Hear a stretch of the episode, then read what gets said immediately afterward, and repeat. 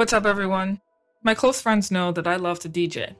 I find that DJing is an incredibly meditative practice that requires me to be somewhat in sync with the music, the energy of the participants who are dancing, and myself. DJing is a skill which, if done right, can teach you about how to synthesize between human beings of different backgrounds and bring harmony to a room. Perhaps I'm a synthesizer by nature, due in part to the fact that I grew up in a Christian home that observed Jewish holidays Synthesis was constantly a topic of conversation. And it's one of those things where once you see it, you can't unsee it. So now, when I'm on social media, especially Twitter, I'm constantly looking for overlap between seemingly disparate viewpoints, like, say, woke liberals and staunch conservatives, or even classic liberals these days. Recently, I stumbled upon a tweet posted by Wesley Yang that inspired me to find just that synthesis. Have you ever thought about your car personality? What's your vibe? Do you like the classic, fully gas powered engine? Are you a best of both worlds type? Driving on battery power while keeping gas on reserve just in case? Or are you more inclined to choose a convenient hybrid ride? Whichever your vibe, there's a Hyundai Tucson to match, and powertrain to get you there. Hyundai's 2023 Tucson lineup pairs the tech you want with sleek and stylish designs.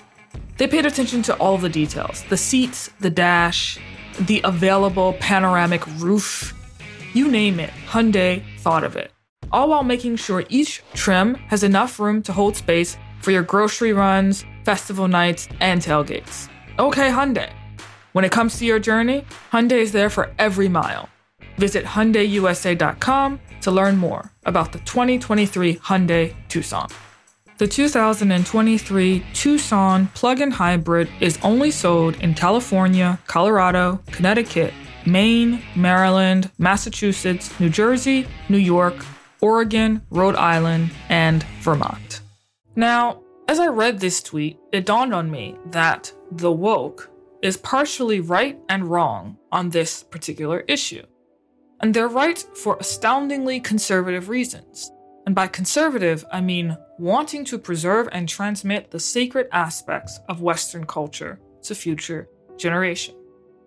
I agree with Wesley that Crystal, the girl who tweeted, is wrong about the pressure to read everything being about capitalism.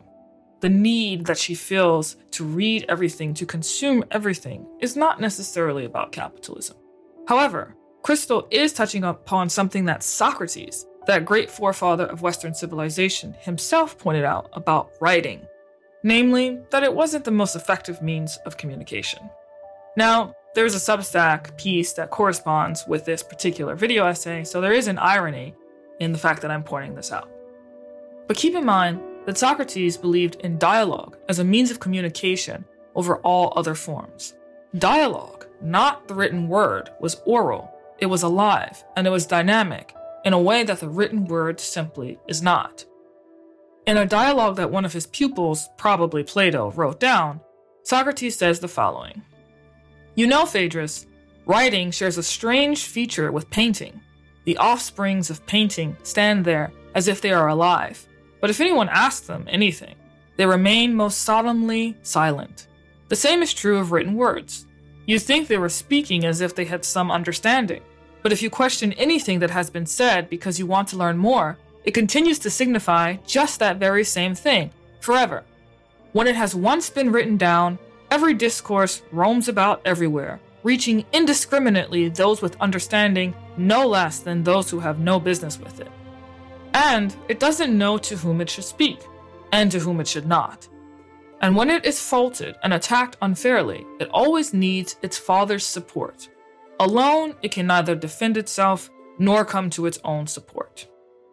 Now, if you go back and read Crystal's point about how reading isn't just about absorbing as many words on as many pages as quickly as possible, and that's a direct quote, there is, dare I say it, a synergy here between what she's pointing out and what Socrates is pointing out about the written word. The written word can be incredibly deceptive. People can confuse words for the thing itself, like confusing a map for the territory, which I think is actually what's happening with accusations of being ableist that are thrown around in our culture today. But that's another story for another time.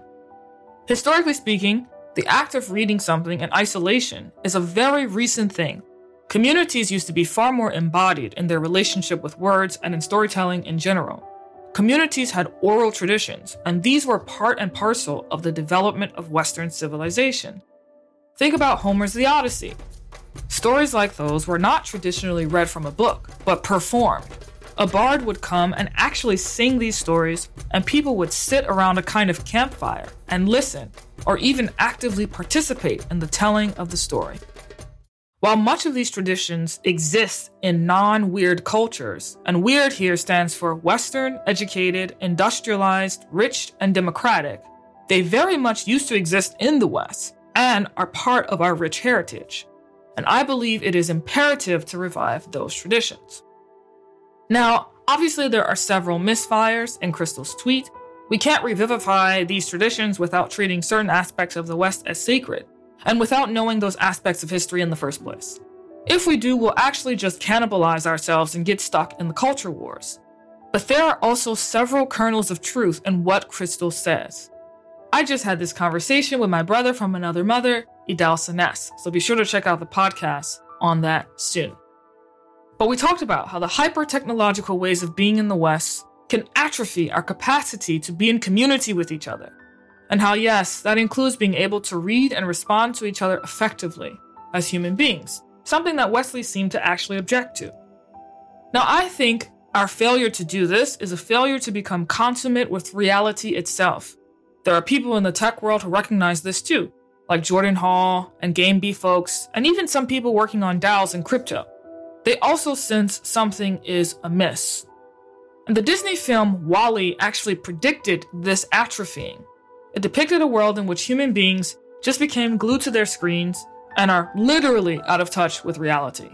This is antithetical to what humans were designed to be able to do call and respond. You can think of call and response as a musical modality that is present within all human beings. When I think of it, I think about the African American Baptist tradition, where a preacher might say something and the church is moved to respond spontaneously and organically. If you listen to some of Dr. King's sermons, you'll hear this dynamic going on in some of the earlier recordings. I also think of call and response as what is necessary when you want to learn any kind of craft that requires your whole being.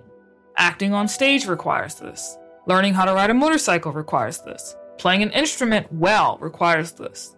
Getting in right relationship with reality itself so you can respond to the unknown, an ever present fact of reality, the very mystery at the heart of being itself requires this.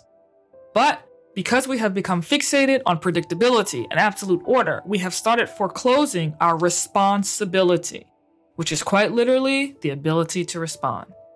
Isn't it funny that responsibility, which is a conservative value, is precisely what's being called for by folks like Crystal and others who might consider themselves pretty deeply anti conservative?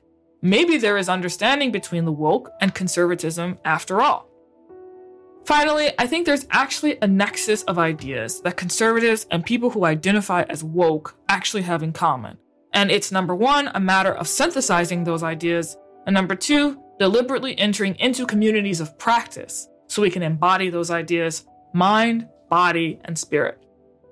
I don't think we can act responsibly if the value system we deem worthy is one that says well, actually, the only thing I want to be responsive to, any and everything, is my reality of technology. That's not going to work.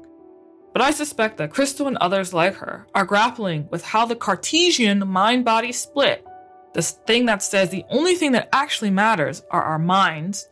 And this was developed, and I'm being really reductive here, but it was developed by Rene Descartes.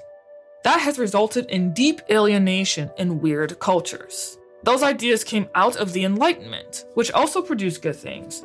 But conservatives who take the West seriously must confront and grapple with that. We don't want the dystopia portrayed in WALL-E. We want spirit, we want connection, and the re enchantment of the world. We desperately crave and need it, now more than ever. And I actually think that's something that both the woke and conservatives can get behind. Thanks for watching.